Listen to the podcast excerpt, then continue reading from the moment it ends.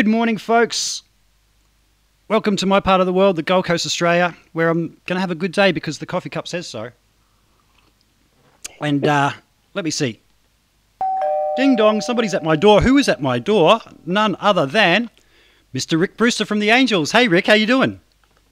Pretty good, thanks. That's good, mate. Uh, cold down here, but uh, apart from that, whereabouts is down here? probably got nice, nice warm weather up there, have you? I do live in the land of eternal sunshine, mate. Uh, it gets a little bit cold at night, but daytime. Actually, I was talking to Thomas McRockland yes, last night, who was based in the UK, and he said they were having a heat wave. And I asked him, "What do you call a heat wave?" And he said, "Oh, it hit 25 degrees." And I said, "I said, mate, that's a winter's day at midday for me." And he was like, "Whoa, that's we're all ah, we're dying." So, where what part of the world are you in? Tasmania, Tasmania. Okay, so it Yeah. must be must be cold down there. southeast. Yeah. Wow. Wow. Mate, Yeah. I usually It's start by- cold. I bet it has. Yep. You get you get the uh, the the Antarctic wind coming up. I'd say. Bit of that, yeah. Yeah. Mate, I usually kick off by asking people what started the love affair with this six string thing we call the guitar. How did it all start for you? Uh, I, I sort of came in sideways. Uh, I was I was learning classical piano when I was when I was uh, uh, even younger than you. Um, I don't know in the teens it was all classical piano. uh, Yeah. After school practicing and all of that, Yeah. and doing exams and everything. And my brother John, he started playing mostly Bob Dylan uh, songs up in the bedroom with a guitar, and it got my interest at some point. So I, I don't know. I found a found a guitar somewhere and started learning a few Beatles songs and you know um, Everly Brothers, Simon and Garfunkel, uh, bit of Bob Dylan, Donovan. Um, and that was good that, that uh, I played with a few friends at school. Um, but when when we started the jug band, we we needed a washboard player. Oh wow. And that's when I went from classical piano to washboard. Um, we did that for about three years in, in Adelaide. Uh, and that was great. It's, it's still one of my all time favourite instruments. Really? Uh, in fact, the day the day the Red Hot Summer Tour finished, not finished, it was cancelled because of COVID.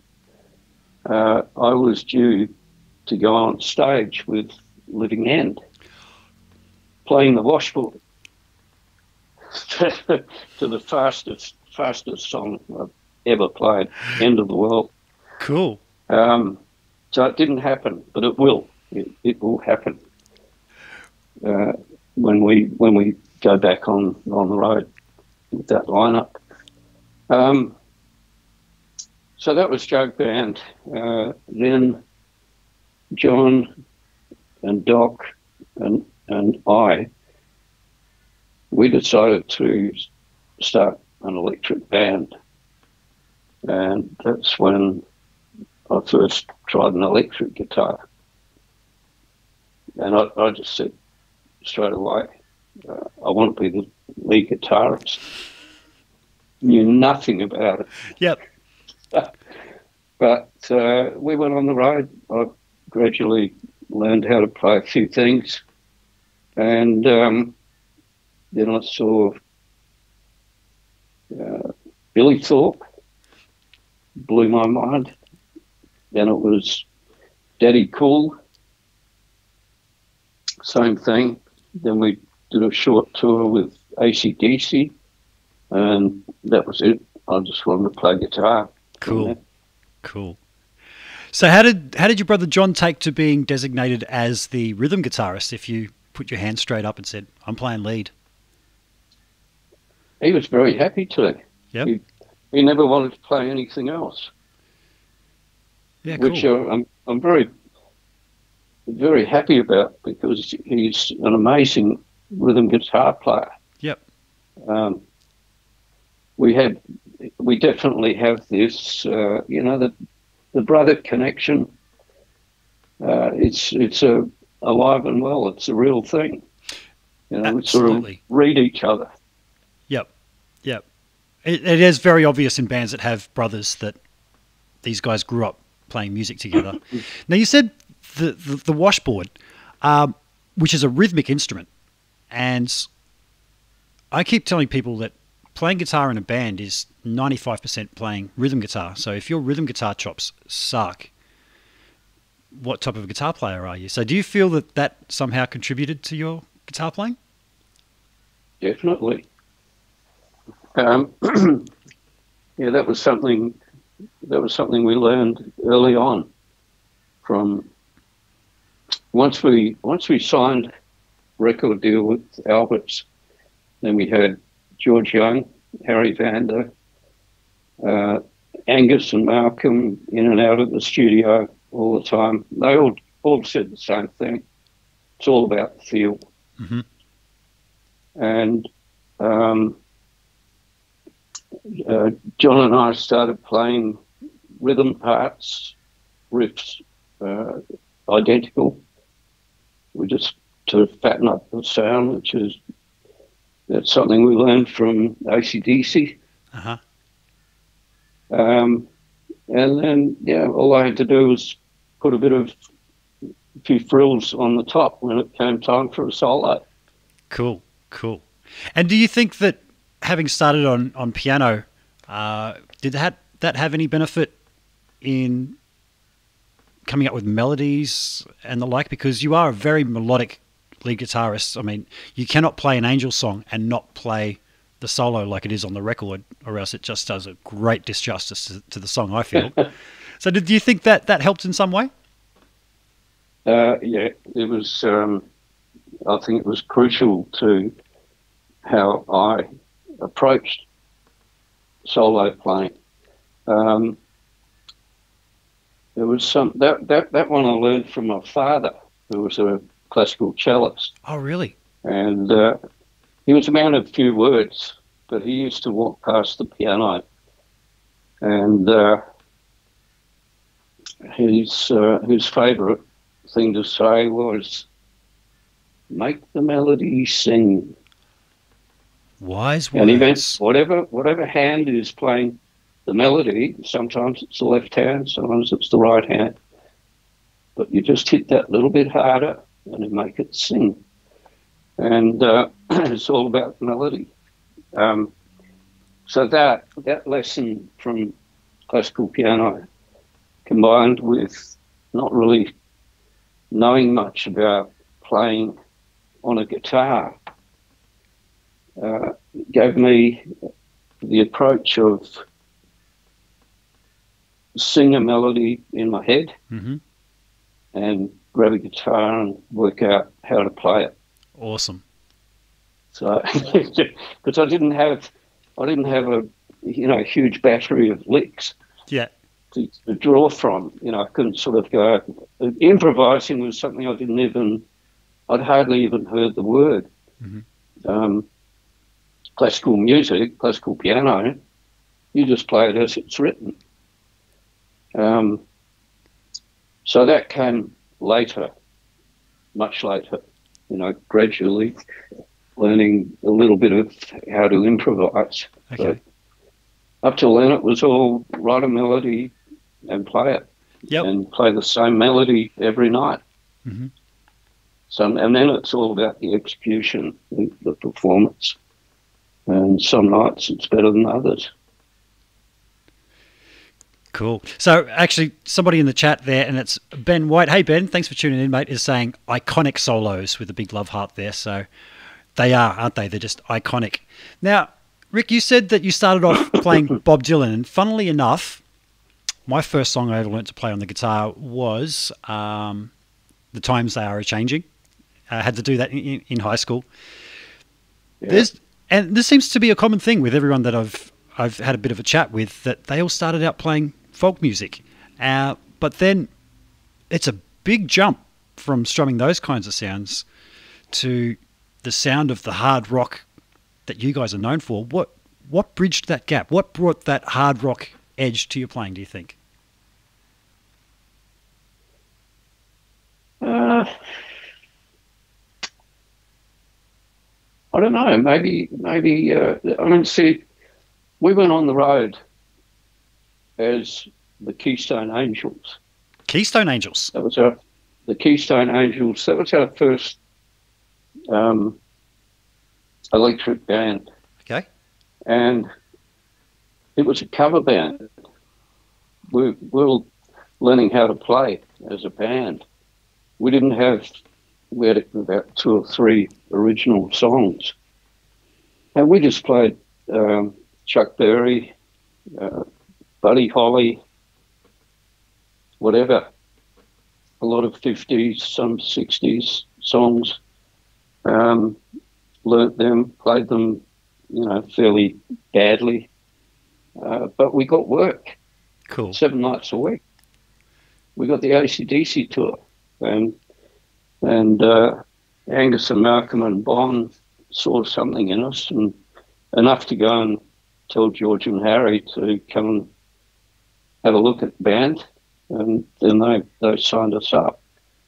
But um, so I guess it was hanging around with, with bands like that um, and starting to write our own songs. That's that's when the, I mean, the transition to I don't, I don't know I don't even know what hard rock is, but um, uh, you know, to us it was two electric guitars, bass, drums, and um, learning how to make that. It really came from writing. Cool. Uh, and were you guys writing as a unit then, or did you have one person that essentially brought in the ideas, or two people that worked together? How did that work? There was a, a lot of collaboration.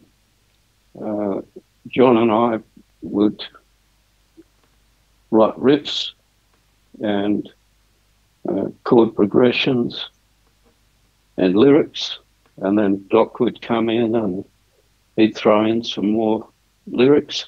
Yeah. Uh, so it was for, for a long time. It was pretty much a three-way collaboration. Cool. Um, and we just throw the ideas around. If, if, if we didn't like them, they hit the dirt and on to the next one. But it was it was seven days a week writing, constant.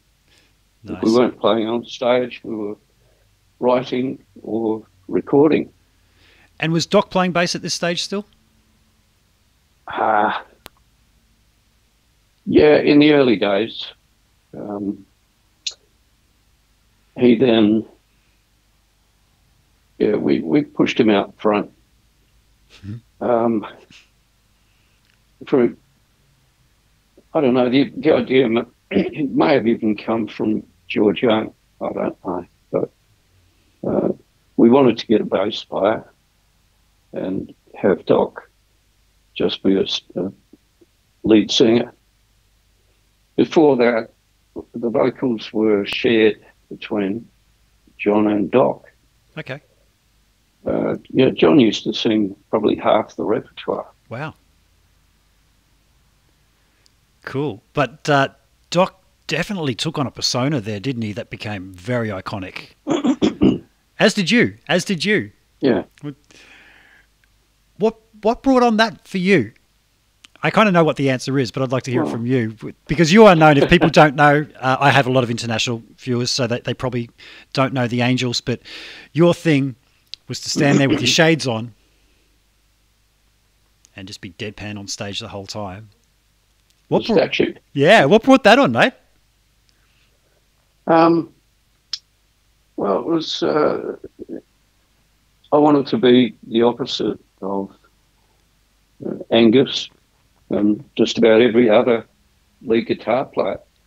Who, you know, most of them move around a lot.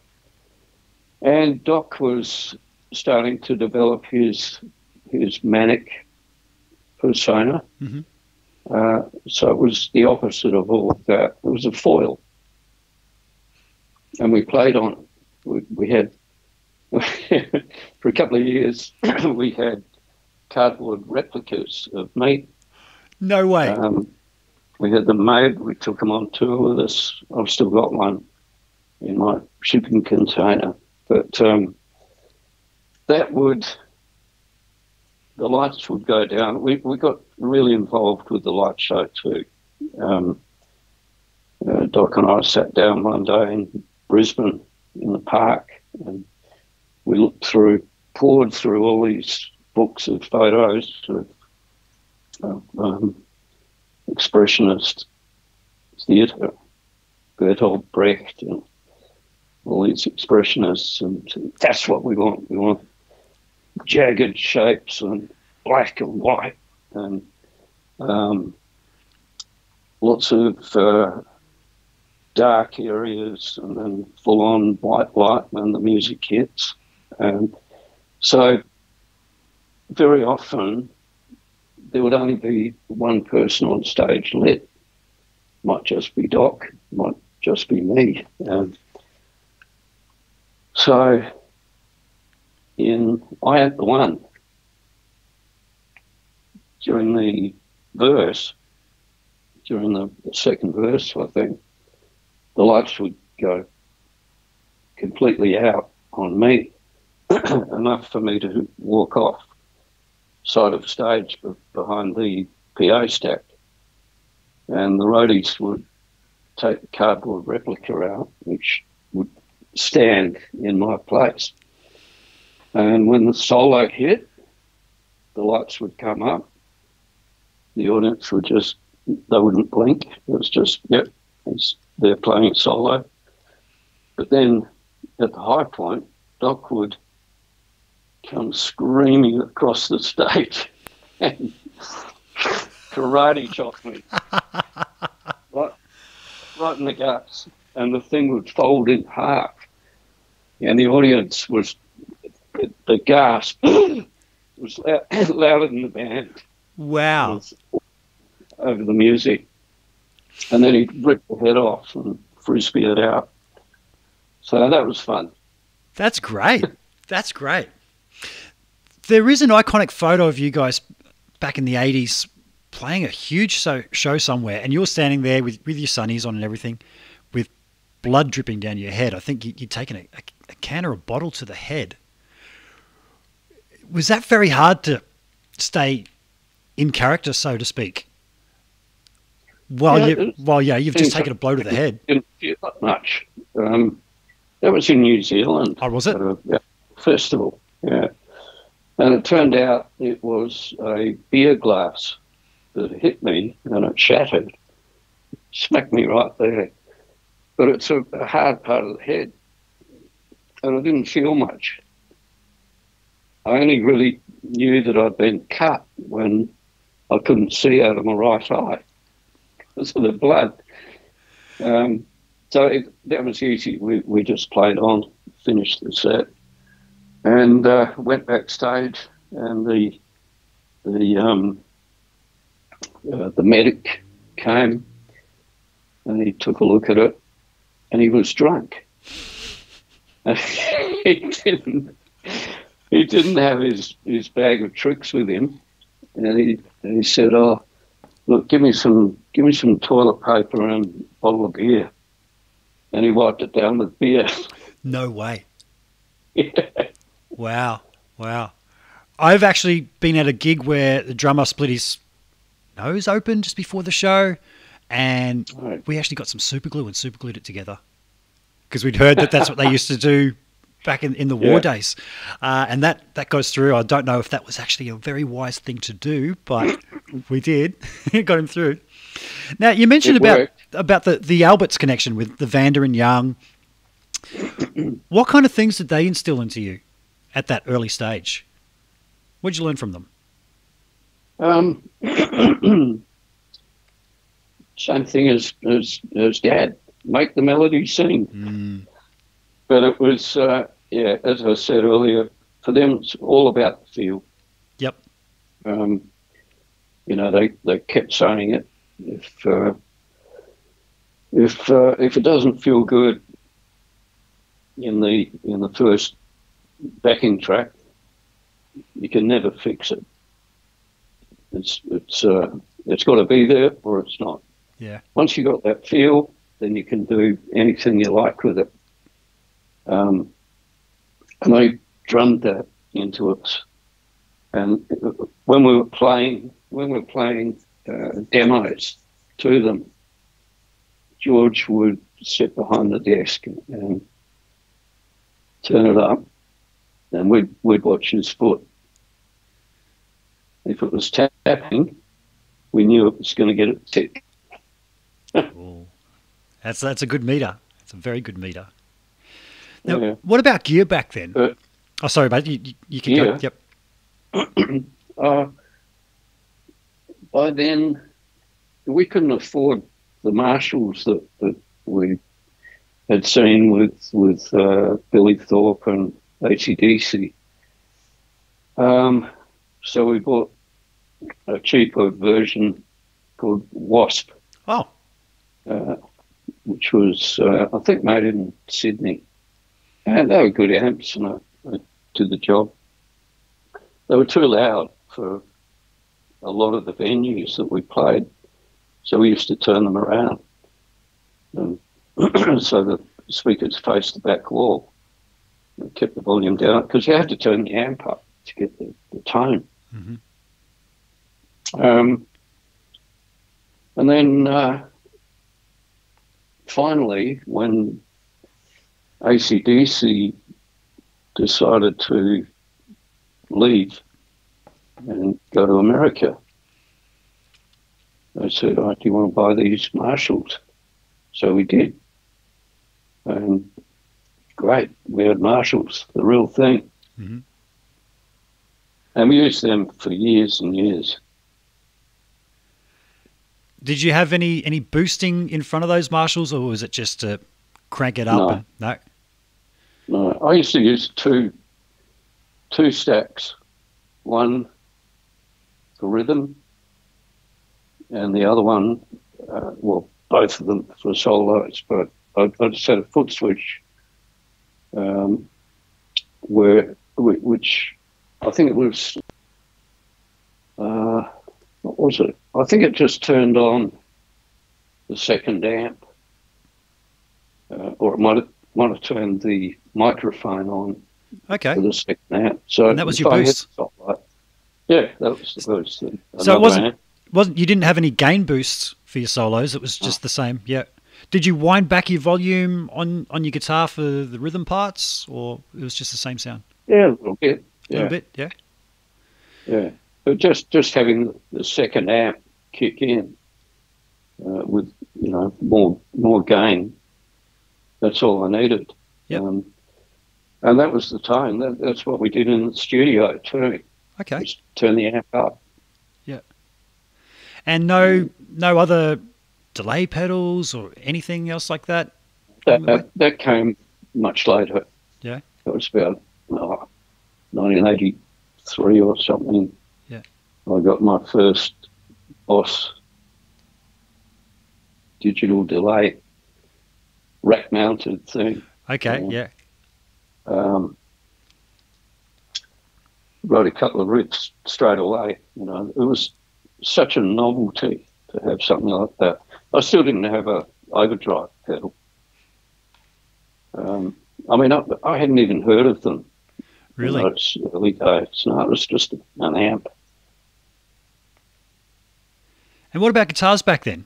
What were you using? Uh, the Epiphone Sheraton. It was the only guitar. Uh, well, initially that was the only guitar, and then uh, then I got a, a SG. Um, definitely influenced by Angus, Yeah. Yeah.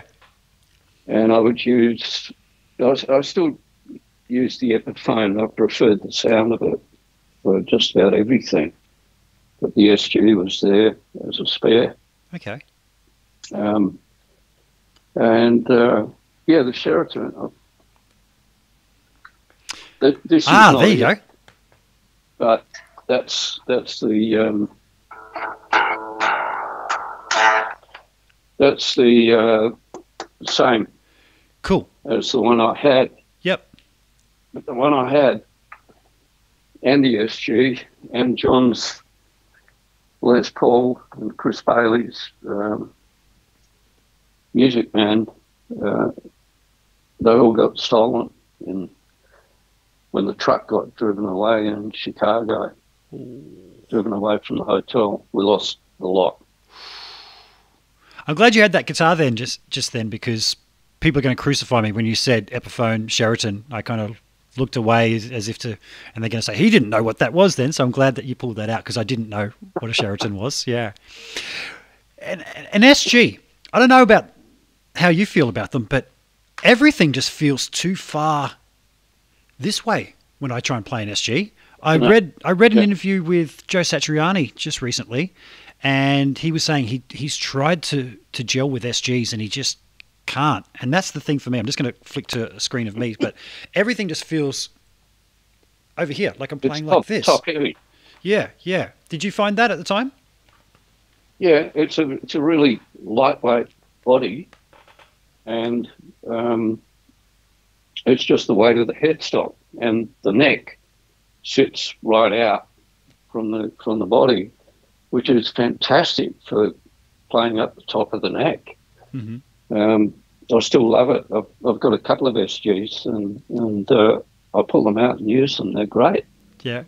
But yeah, uh, it, if you just hang it around your neck, it will tend to drop because of the weight of weight of the headstock. Sure. Yeah. So, but you get used to it.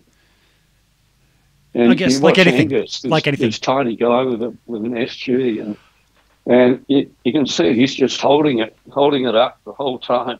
Mm, mm. That's the other thing I noticed. Like, uh, an SG just feels so small to me, and it, and it looks. I'm I'm six three, so it looks tiny on me, and I see it on Angus, and it's like, does he have the world's biggest SG over there, or is he just a small guy? And people said, man, he's just a tiny little guy. Um, so you said what, what about Malcolm though with the uh, the world's biggest what? Yeah, yes, that looks huge on him, doesn't it? Ah, it looks fantastic. Yeah, totally, totally. So, did you have any evolution of gear throughout the, the career of the Angels, or did you stick to the Marshall type sound once you got those off ACDC? Uh, no, we we we changed a lot. Um, we've got it. I couldn't tell you how many amps I've been through. Um, we got Marshall combos when we went to America. We, we bought them and left them there. I don't know what happened to them, but they were good amps. Um, I had a um, a modified uh, Fender Twin. That was a great amp. Hmm. Um, I got a Mesa Boogie at one stage, which I enjoyed. Um, yeah, I've been through a lot of amps. I bet. and uh, yeah, I mean they're all good. Uh, you know, one of my one of my favourite amps, well, two of them actually, are Fenders uh, that I, I just keep at home. Um, one is a little Blues Junior, Great little amp. Tweed Blues Junior. The other one's the uh, um, what's it called? Uh, it's another Junior Fender. Pro Junior or something. Pro Junior. Yeah. Pro Junior. Yeah, it's it's smaller. It's a, it's only about this size, fifteen watt. Yep. Beautiful time. Yeah. A lot, lot easier to, to travel with. And as you said, your original, uh, what were they? Wasp amps were way too loud. You had to turn them around the other way. So I guess Oh, using a little 15 watter is a lot. We were very proud of them at the time. Yeah. Yeah. I even made speaker.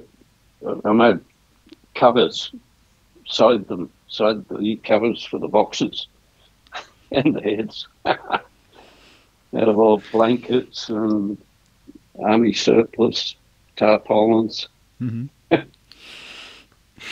now, Treadle, treadle sewing machine. The old Singer treadle sewing machine. Was it one of the treadly ones that we had to treadle the feet? Yeah. Yeah, my mum had one of those. And when I was a kid, I used to have a go at making my own guitar straps and everything. But I grew up living in a caravan, and that thing would just shake our caravan. Go, and people would go, "What the hell's happening in there?" And that was me on the the Treadly Singer, making guitar straps for myself. because well, the, the, road, the road crew used to hate me because they had to take it in the truck, and and uh, I had it in the motel rooms wherever we went. I was making speaker covers. and guitar straps, actually. and guitar Yeah. straps, yeah, yeah. Have Have you ever forgotten a guitar strap at a gig and had to make one out of gaffer tape? No, No. I haven't done that. No, I haven't either. But Good trick.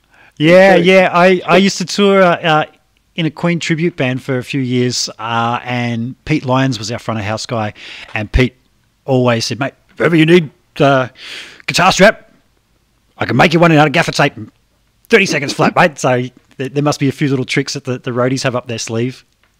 Oh, yeah. yeah, the old gaff tape. Yeah, works Plenty wonders. Plenty of uh, holes in jeans get fixed. Absolutely, absolutely. Now, as I said, um, a big portion of my viewers are actually international, so they're probably not aware that one of you guys' big songs was a song um, called "Am I Ever Going to See Your Face Again," in which the crowd will all respond with a it's a it's an Aussie legendary Aussie thing. The whole crowd stands there and goes, "No way, get fucked, fuck off!" in time, and it is just it's an iconic Aussie thing. Um, and I'm sure people from overseas just be like, "What the hell is this? Where did that come from?" That's a good question. You guys don't know? We, we've never found out. We've, we've had so many people claim ownership that they came up with it. But uh, I don't believe any of them. Really? Uh, someone did. It, was, it might have might have started on a, a cruise ship, or um, you know, uh, might have been a, a DJ somewhere started doing it, and it's just one of those things that uh, spread like wildfire. Bush telegraph. There was no internet, no mobile phones. Um, but before we knew it, it was wherever we played and that includes America, England. Wow. it's like spot the Aussie, spot the Aussies in the crowd, Yeah, yeah, and by the end of the song, the whole crowd singing it. yep, yep. Well, even now, uh, as I said, I, I went and saw you guys at Southport RSL not that long ago, and you now have uh, Dave Gleeson fronting the band, who I think is a perfect fit. He's a perfect Oh, fit, man, because Doc was his persona on stage was very iconic, and Dave Gleeson isn't trying to be him. He's doing his own thing, but his own thing is very reminiscent of Doc, very inspired by Doc, uh, maybe, but perfect. And he's up there leading leading the chant as well. Um, was he the, the natural choice when you guys decided to get back out on the road? Yeah, he was. Yep, yep, Yeah, we, And- we he's the only one we approached. Yeah, And we you- like him too. You knew him uh, previously. Yeah, we toured with Screaming Jets a couple of times, and I always, always used to watch Dave and think, yeah, if anything ever happens to Doc, he'd be my number one. Yep. Sometimes Uh, it's it was- just it was a good thing when he said yes. Yeah, absolutely. I, I've got a question there from, from Ben White. He's asking Are you using any modern digital units these days, like a Helix or a Kemper, or are you still old school? No, I am, uh, and I'm very glad I am too. Uh, especially with what's likely to come up. Who knows? With flights, we, we might we might start having to pay a fortune for excess baggage. Yeah, But um, no, uh, really, Dave Leslie uh, inspired me watching him and Susie for a whole tour playing with their fractals and listening to the tones. I just went, mm, okay, there's something in this. Yep. Uh, combination of listening to them and putting up with hired amps, which are hit and miss. Sometimes they're not serviced, sometimes they go down. Because um, the, the days of us carting, you know, taking a semi trailer on the road with a full road crew, our own amps, they went years ago. That's like 80s excess. Um,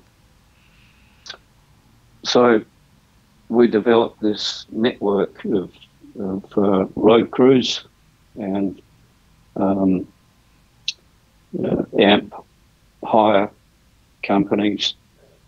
Uh, and like I said, it's hit and miss. So I'm watching Dave Leslie, and then we come on and I'm playing through a really average Marshall or Fender, and you know, shit, just has not got the sound. Mm. Uh, very frustrating. Yeah. so uh, it took me a while, but then I got hold of a fractal. Um, you know, someone, Dave and Susie were using the AX8, and first gig First gig I did with it was uh, Symphony of Angels up in QPAC, Brisbane. Nice. Um, with uh, symphony orchestra and 40 piece choir. And the sound was immediately one of the best I've ever had. And no amps on stage. We couldn't have, you can't have amps on stage with an orchestra, yeah. or it goes straight through the uh, the orchestra mics. So um, that was great because it, it just goes DI straight to the straight to the PA and into our in-ear monitors. Great sound. I was and just about to ask if you were using you, in-ears. You know yourself. if you get a good sound, you play ten times better. Absolutely, absolutely. And you know, you, you mentioned you, you, play like shit. Absolutely, and you mentioned Dave Leslie putting you onto the, the fractals, and I know the moment that switched him over. Um, I've known Dave for a while, and he told me he was playing a. a a bit of a guitar thing where they had a whole bunch of Aussie guitar players and they had hired backline and a lot of the guys were using fractals and the like and he had a rented marshall and it let him down it he was there trying to play and it just what is yeah. this crap and one of those things if your sound's not on you're not on and um, I can remember talking to him a while back. I was using the, Kemper when I was touring in the, the Queen show, and him saying, "Oh, I don't know, digital, digital," but I think that was the turning point for him was being let down by a, a backline. I looked at your pedal board and you had a an HX Stomp by Line Six on there as well, if I remember right. Yeah. Yeah. Just recently, yeah. I was going to ask you what you saw because I went through a few. Because that, that was the first thing I got. Okay. It was an HX Stomp, and that was good.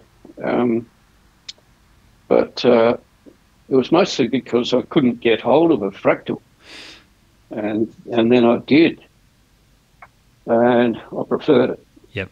So, um, and since then I've I've uh, got hold of a, a Boss GT one thousand.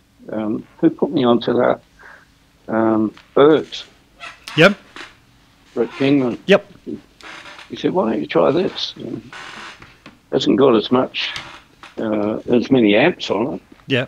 As the fractal, but if you find one you like, what do you, what else do you need? Exactly. So i've got one and tried it. And hmm, okay, this is very convenient because it sounds great, and it's got the inbuilt uh, expression pedal.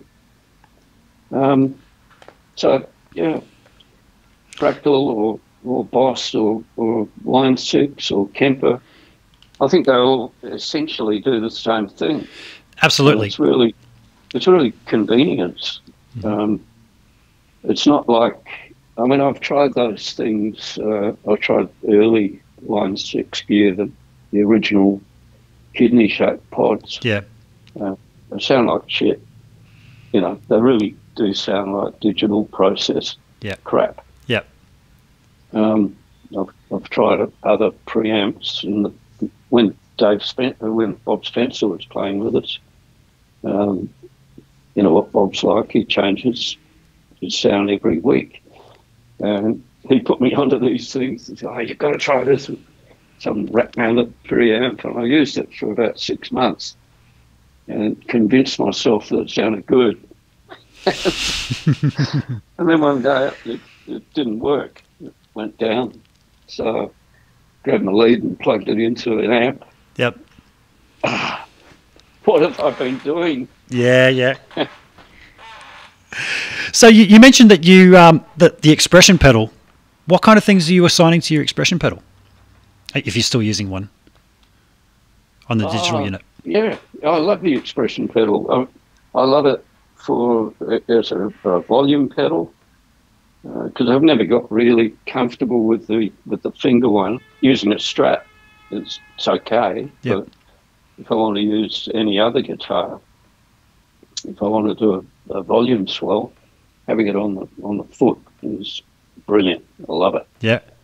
Um, occasionally wah, but um, that's about as far as I've gone. I know Dave Leslie, he uses his for uh, volume gain, uh, you know. So pre on- on- preamp. Is that what you mean? So I it's like he just like winding it down. for, for amp gain, Yeah. um, just to. Uh, yeah, I see him doing it all the time. Yeah.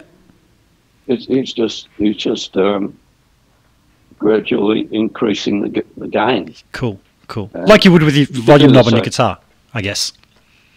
Yeah, Yeah. Yeah. Well, a good tube amp reacts that way with a volume knob on the guitar. yeah. Yeah. Yeah. Awesome. Awesome. Now, when I was talking to, to Bob Spencer a couple of weeks ago, he mentioned that um, a lot of the, all the Angel stuff that he recorded, he was using a little amp with an eight inch speaker. It, do, you, do you recall any little tricks that you have done over the years that people would be very surprised to hear? Because that, yeah, that's a big sound, but little speaker, I guess Yeah. it just fit right in the mix.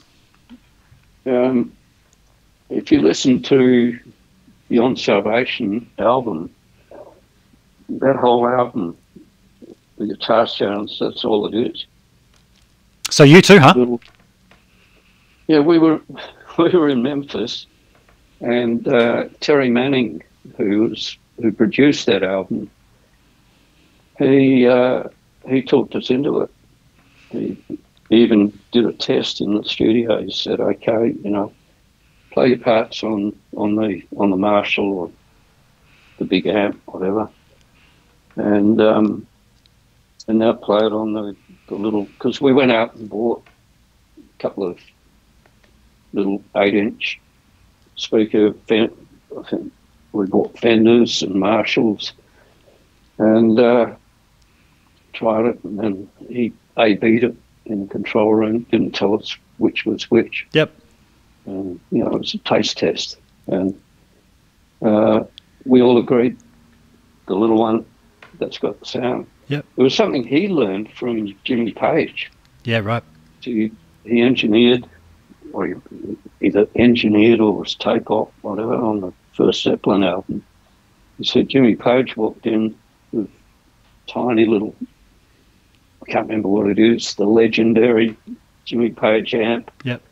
Um, and a guitar, plugged it in, away he went. And he said, that's the way to go. Single speaker, small speaker, single speaker, forget the cabs uh, for recording. Yep. Bob, Bob and I, we decided to take that on the road. So we got Marshall cabinets and uh, opened them up, put doors in the back and soundproofed them put these little, tiny little Fender amps inside with a microphone. So all you had to do was plug plug a lead into the back of the cabinet, and it it was it was a Marshall cabinet. Put a, a dummy Marshall head on top, so you got the look. Yep. You got the sound of the little Fender, and it worked. Wow. You know, that's quite funny. You just brought to mind, I used to have two Marshall 4x12s that I played through back when you could in, in stereo. Um, and I put them up on eBay, and a chap came around to buy them off me, and he was buying them on behalf of Status Quo uh, with the, the intent of gutting them and putting two AC30s in them because apparently for one song their bass player played guitar. They're known for their Marshall backline, and they wanted to put the AC30 inside for is, Yeah, is it yeah. John Lancaster? I'm not sure if I got his name right. Uh, to play just the one song, and it's like, oh, I've kept Alan- these things. Alan. Alan, Alan Lancaster, yeah. Um, Yeah, bass player. yeah, yeah. Um, so this guy was actually from a Status Quo tribute band in Australia, but their cousin was in the real one, and they just had backline over here so that Status Quo could use it without having to freight all their gear over. now, Rick, you, asked me what did I see on your pedal board, and I said that I saw the HX Stomp, but you also had this other cool little box that had um, a picture of yourself, that just the silhouette that everybody knows you for, and it was called something like the Box of Awesomeness, Rick Brewster's Box of Awesomeness, and it had a couple of XLRs out on it. What was that all, all about? What's that for? Box of impressiveness. About Box of Impressiveness. Yeah. Impress me with what Which that was for. my- it's not my term. Uh, That was uh, our our sound guy at the time when I started using that box. He he uh, made up some stickers, and I turned up to a gig one day, and that was on it. With Brewster's box of impressiveness, which uh, he loved it, um, as did all the sound guys we, we worked with. But it's very simple. Um, all it is is a, a fixed loop with a switch to turn on the overdrive. But that switch also turns on, uh, com- completes a. Let me let me go on. St- we, on go back to the amp on stage, and I would have two microphones on that amp. One mic went straight to front of house, call that rhythm. And the second mic went to my box of impressiveness and out of that to front of house. So when I hit that switch, that second mic become became active. Up till then, it's only one mic is active. Okay. So when I hit that, when I hit that, it, it gives me the overdrive boost, but it also turns on the second mic. And it means front of house, he can have solos preset, hand up the middle, whatever volume he wants on it, and then it's all up to me. I totally control when he gets that solo signal. Awesome. Uh, anytime I hit that switch, and when you're working with different uh, technicians, soundmen, um, it's huge. Because I've, I've been there with someone who doesn't really know the songs, or you're doing a new song, you hit the solo, and you wait for a few bars, and then you hear the fader. Yeah. Oh, there it is. Yeah. Because you can hear the room, Yep. and the room, where's the fucking solo? Yep. Come on. Come, three bars later, he's got the level up. Yeah. So cuts all of that out. I hit that switch, and it's bang, you're there. Awesome. Awesome. Now, I was very, very yes, box of impressiveness. Now, I was very surprised when I saw you recently that you were playing a Strat style guitar. It looked like uh, some type of custom jobby. Uh, am I right in thinking it had a humbucker and two singles? What guitar was that, and what evolution of guitars have you had throughout the career? That's my own guitar. I made that. Oh, really? Yeah. Um, When you say made, when you say made, like out of pre-made parts, like Warmoth parts, or No, something no? No, no, completely. from scratch. Wow, Yeah. that's that's cool. Um, it's uh, yeah, I was, I was very lucky. It turned out to be a, a really good guitar. Yep. Um, two, I think it was two years ago now. Sam Sam Brewster, uh, who's now a bass player. Yep. He said, "I'm going to make a guitar. Um, I've signed up for a TAFE course, and I'm going to make a Les Paul." I said, "Okay." Um, I've always wanted to make one. So, um, fuck you, Sam. I'm going to make one too. and I don't have to sign up for a TAFE course because I've got a workshop. Um, all I had to do was buy a whole heap of specialist tools and uh, make a lot of phone calls to Dwight Wood up in Brisbane, who makes guitars, and talk to a friend in Hobart, um, Paul Mineur, who makes guitars, and look at a whole lot of YouTube videos, tutorials on what to do. And uh, I already had the timber um, from Craig Upfold, who was a guitar maker in Central Coast. Uh, very sadly died of leukemia uh, about eight years ago. And I've got a couple of his guitars, and they're stunning. But from his estate, I was given some silky oak nice. body blanks, beautiful timber, and uh, it was a perf- perfect way to use that. So that became the body.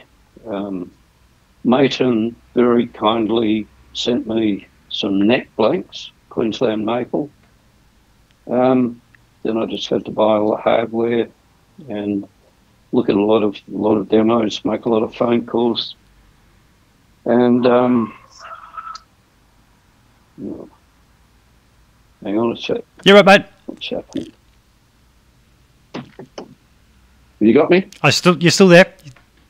Yeah, good. I had a phone call coming in. Yeah, you're right. Yep, mine's always on silent.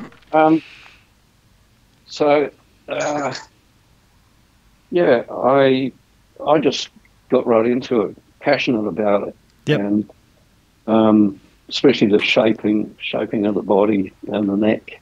Yep. Um, and uh, yeah, I put in a, uh, a Fender bridge, um, Strat bridge. It's basically a Strat with a with a humbucker and and two single poles. Uh, they were made; those pickups were, were made by Dwight Wood, actually. um, Okay. in Brisbane. Uh, and I put in the Eric Clapton uh, mid boost circuit Cool. active. Yep. Um, because I, I have a, a Clapton a Clapton Strat with that. Um, and I liked it, so I put that in and used that for. It became my main guitar, which is why you saw it. Uh, and I used it solidly for a couple of years. Um, I've now taken out the Clapton circuit and just um, just got a standard passive pickups.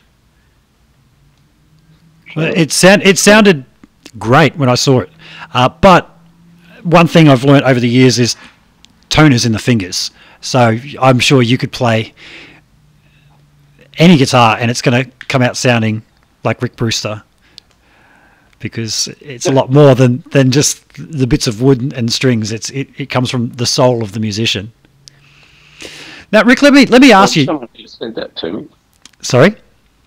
Someone has said that to me before, and um, you know, same thing. Uh, uh, yeah, it just sounds like you. Um, but but but it's completely different. It's different amp, different guitar. How can it be? Yeah, I've heard classic stories of people. Dave Leslie told me about when he was playing through um, Eddie Van Halen's rig or Nuno's rig, and he goes, he's waiting for it to sound like those guys, but it just sounded like him.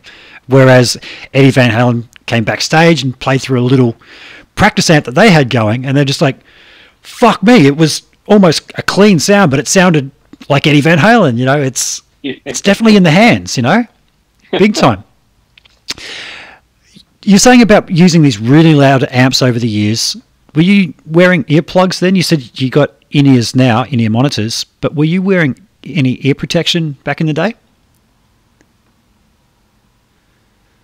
Eventually, um, but uh, we didn't know any better for years. Yeah. Probably, um, I think it was about 1979 when I got worried about my hearing and finally went to an audiologist and he said, well, yeah, it's too late now. You've done the damage, but protect your ears from now on, mm. which I did.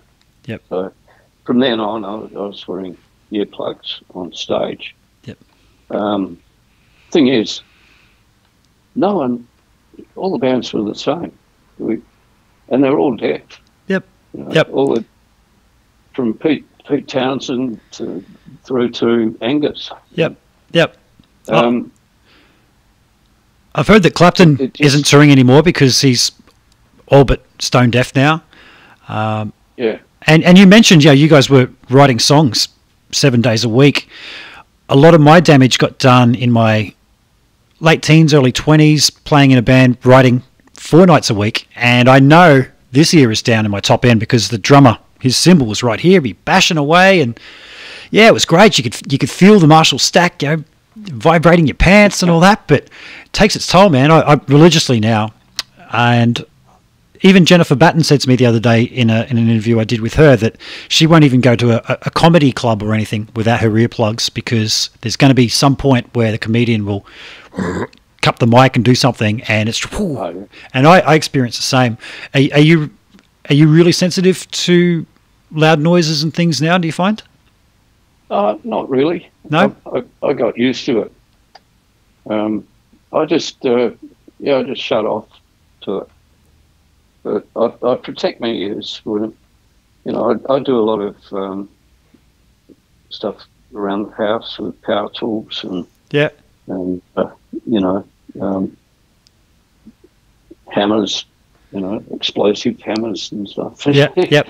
nail guns. Yeah. And uh, yeah, without the earplug, the, the um, earmuffs, uh, Yep. I feel it.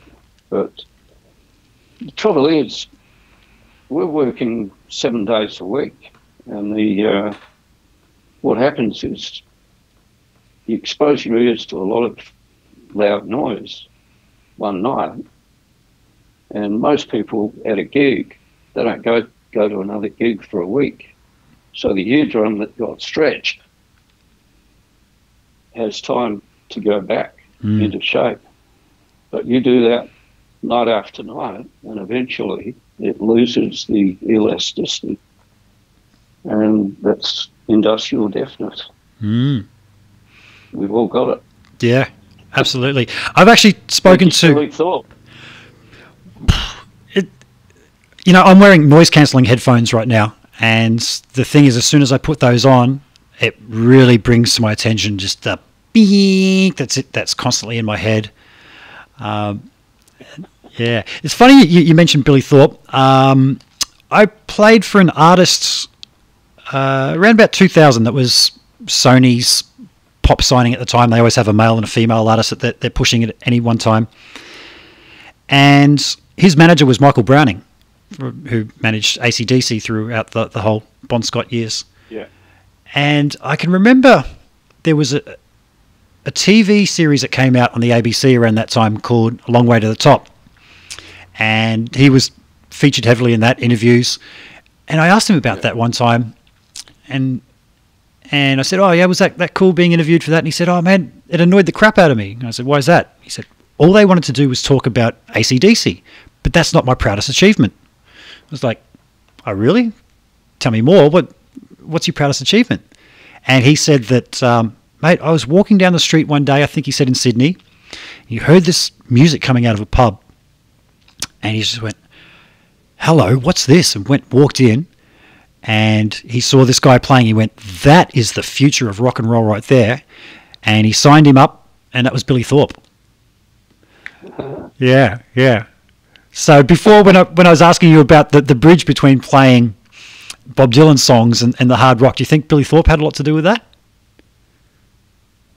Yeah, I think he did. Yeah. Uh, between Billy Thorpe and and then ACDC. Yep. Definitely. Yeah. Cool. Cool. Certainly, certainly the turn the amp up. Before we went live, we were talking about um, load boxes uh, and, and the like, how that seems to be a, a, thing for people now who want to still use their tube amps, be able to crank them up. And I've got a little device just behind me. This is always really awkward to do because it's backwards and it's not going to line up to, to you, Rick, because you're seeing a different camera. But that thing right there is a Fryette power station, which actually has um, a load box built into it, so I can crank a head into it. And then it has a 6L6 based power amp that I can use to reamp, uh, reamplify the sound at a more manageable volume, which is great because you, know, you got a, like a Soldano amp or something that really opens up and breathes by the time you turn it up to seven. But come on, you're blowing the windows out by that stage. Yeah. It's so loud. So that's a cool little device to, to do that. Um, yeah, it might be something worth investigating if you still want to dig out some of those old amps and and and see how it sounds. Yeah, but then you've got to cart the amp. True, true. yeah. There's so much cool gear coming out, man. There's so much cool gear coming out. I know. Uh, it's getting better and better. It is. And I know the Axe-Fx has become a bit of a, a standard, but there's a chap in um, in Germany by the name of Thomas Blug. Um, He's one of the nicest guys in the manufacturing side of, of things that you'll ever meet. And he has a great thing called the Bluguitar Amp 1, which is very much like Axe-Fx and the like. It's a floor amp. So it's all, all analog. It's got a little nanotube in there for the um, solid state power amp. And the best way to describe it is a four channel Marshall in a box that's very, yeah, yeah very cartable. And I think you're going to see people starting to use those a lot coming up. What's it called? I'm going to write it down. Blue. Bluguitar, like his name's Thomas Blug, so it's B L U G. Blue guitar. So B L U G U I T A R. And it's called an Amp One. Comes in two different models, depending on whether you want more of a classic or more of a, a metal sound. Hughes and Kettner do a very B, similar thing. B, sorry, B L U I have to write it down to be able to spell it properly. B L U guitar, basically. B L U G U I T A R. Yeah. Blue yeah. Guitar. Yeah. Ah. Bluguitar Amp 1. Yeah, check that out. It's a um, very cool unit. Um, worth investigating. Now, you mentioned uh, John's son Sam earlier um, playing bass yeah. for you guys. And when I came to soundcheck of you guys playing at, at Southport, uh, Dave introduced me to to Sam. Uh, he said, "Oh yeah, this is John Brewster's son."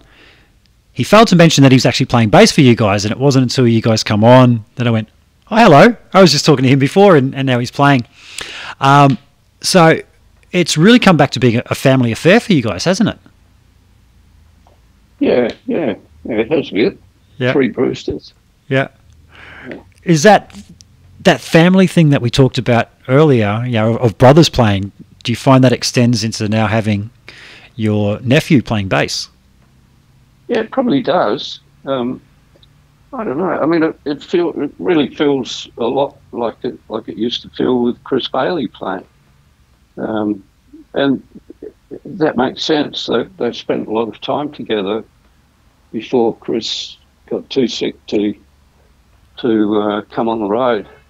Um, they, uh, you know, traded notes with each other. And when it came time, Chris, he basically handed over the baton. He, he just said, Sam's your man, Cool. which he was. Yep. And who have you got on drums now? I didn't actually meet meet the drummer, but that was a, a younger guy playing drums Nick as well.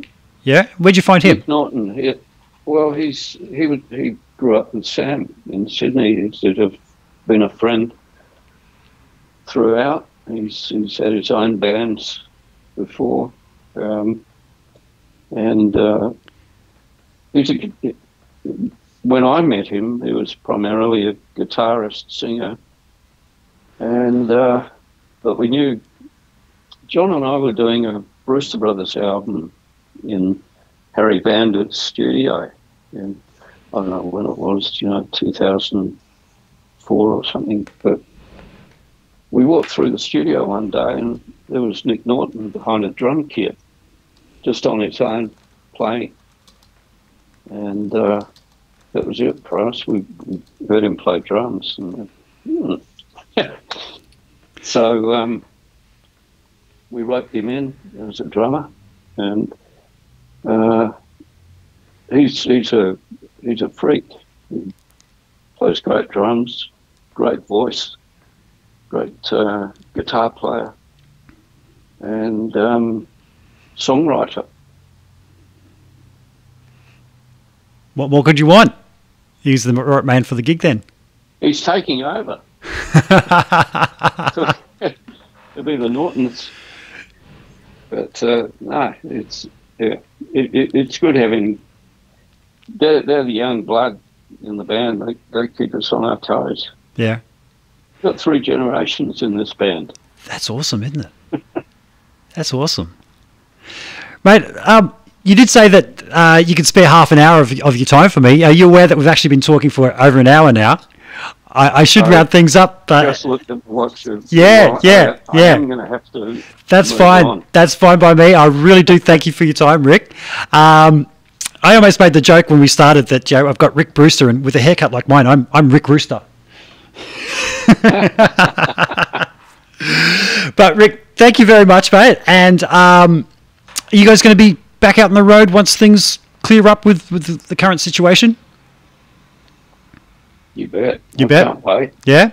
Well, I'll I'll come along, mate, and I'll, I'll Yeah, say we're, all, we're all going a bit stir crazy. I bet, I bet. Well, I'm going to try and sneak into a sound check um, when you are back out on the road, and I'll, I'll come and say good day. Um, Yeah, good. and again, thank you very much for your time. I reckon. I reckon it'll be sometime this year. We'll be doing something. Um, we have been. we- We've got an EP that came out today. Really? Yeah, we managed to finish um, five songs that we recorded uh, a couple of years ago now. Yeah. Working towards the new album. Yep. So it's uh, five of them were ready to go. Just needed solos, which I can do at home. Yep. And mixing, and um, we've got the, the guys in Adelaide with the super ears that that uh, do our mixing for us. Yeah. So that came out today. It's an EP called Under the Stone. Uh, And where can people get that? Well, best, the easiest thing is just to go to theangels.com.au Okay. and everything's there. There's a link to the release, there's um, the story on it. Uh, yeah, that, that's been a, a great project to do in isolation. Yeah. And a couple of film clips. There's a film clip for the song, the first, first song released is um, called Under the Stone. Cool. Rick, I'm just going to jump in and say I really need to take what's called a bio break, apparently. I'm going to get you to keep talking about the new album, and I can still hear you. I'm just going to come back in 30 seconds, mate. So tell us a bit more about the album, if you don't mind. And I'll be back in just a second. Well, I don't know. Um, five tracks. Under the Stone. We've been working that up live for the last year, probably. Um, to the point where we're happy with the arrangement.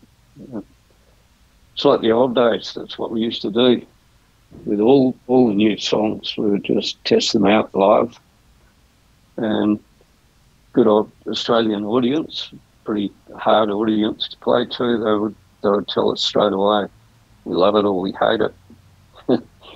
that would that used to influence us. Um, so there's one track on it called Heart to Heart, which uh, is a song I wrote three or four years ago and finally recorded it with the band. It was seven minutes of, um, of uh, really my nod, my taking off the hat to Pink Floyd. Nice, nice. Unashamedly. Yep, yep. Well, you got to you got to acknowledge those those influences.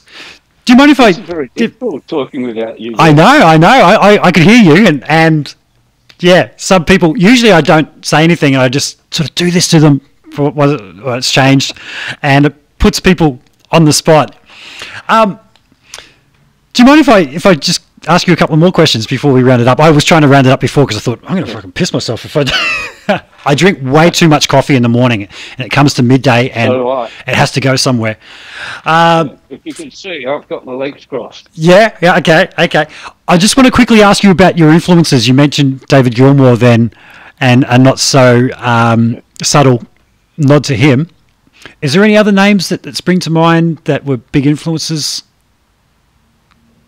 Oh, yeah, definitely. Um, Beatles are a huge influence. Bob Dylan, more so to John than me. But John's a massive Dylan fan. But um, all those bands, you know, ACDC is a big, big influence, Rolling Stones, um, you know, bands like uh, Creedence, John Fogerty. Uh, where, where, where do I begin? Yeah, yeah, Um, Stevie, Ra- Stevie Ray, yep, yep. Hendrix, they they all they all play a part. And, you know, I always say Beethoven because he is a major influence for me. Yeah, right. You know, you, you mentioned um, Creedence, and I went and saw John Fogerty probably about five years ago now. His tone was amazing live. It was at the Brisbane Entertainment Centre, which Telecaster, uh, he used a different guitar for every song, but he had his cabs, oh, his speakers behind him laying on their back and pointed up at the ceiling. So I guess we didn't get much spill, uh, but his his tone was phenomenal, man. I never really gave him credit as a guitar player before seeing that, but he was amazing. yeah, I think I think he's amazing too. Yeah. Um, have you seen David Gilmour at the at the Coliseum? I think it is. Um, it's I've seen a couple of his. One at Yeah, this was live with an audience at the Coliseum, uh, which is where Pink Floyd did a film clip in Pompeii or ago. something. um, with no audience. Yep. Yep. Gilmour um, put a whole production light show audience in this place. Uh, check it out. It's uh, when you talk tone and using a different guitar for every song. Sometimes he's using a Gretsch, Strat, Les Paul. Tones are to die for. Mm. His note choice is just incredible, though. He plays a lot of. Um, so a lot of guys will just noodle with a pentatonic scale, whereas I find the melodic stuff of, of Dave Gilmour, it's the the notes of the chord that he's playing. It's basically he's just you know if he's playing it, it's a C chord. You know the the C, E, and the G are the, are the major notes that he's playing in that, and it just fits and sings as opposed to just a pentatonic noodling I guess. Does that come into your playing as well? Do you do you play around the chord when you're writing your Uh, solos? yeah, yeah, it's the only play, the only way I can do it. Yeah. Um, but he, uh, what I was going to say about him is it's one of the things that impresses me the most is what he doesn't play. He's a sparse player, Mm. and the, and the gaps are just oh, Yeah. waiting for that next note. Yeah. Um, but I've heard, I've heard um, uh, his approach to writing solos. I don't know if it's all the time or whatever, but he sings on a microphone. He sings in solos. Yep. Uh, does a whole whole lot of takes, Yep. and then he just picks the one he likes and Yep. plays that on the guitar. Yep. And that goes back to what you were saying, you know, from your father who was a cellist and saying to make it sing. Yeah, Yeah. Absolutely. make the melody sing. Yeah, absolutely. And at that, Rick, I'm going to uh, let you go because you, you have graciously given me given me more time than, than expected. So um, I'm going to hit the magic end screen button, um, and I will bid a farewell to the viewers. And thanks for tuning in. See you on the next episode. I have who have I got next? Brett Garsed on Monday from the John Farnham Band. Now that's one player. But what impresses me about Brett is when he is limited by putting a slide on his finger and he loses all the, the fast legato stuff. That's another guy that can make that thing sing. So, Yeah. thanks again, Rick. See you later, and bye for now.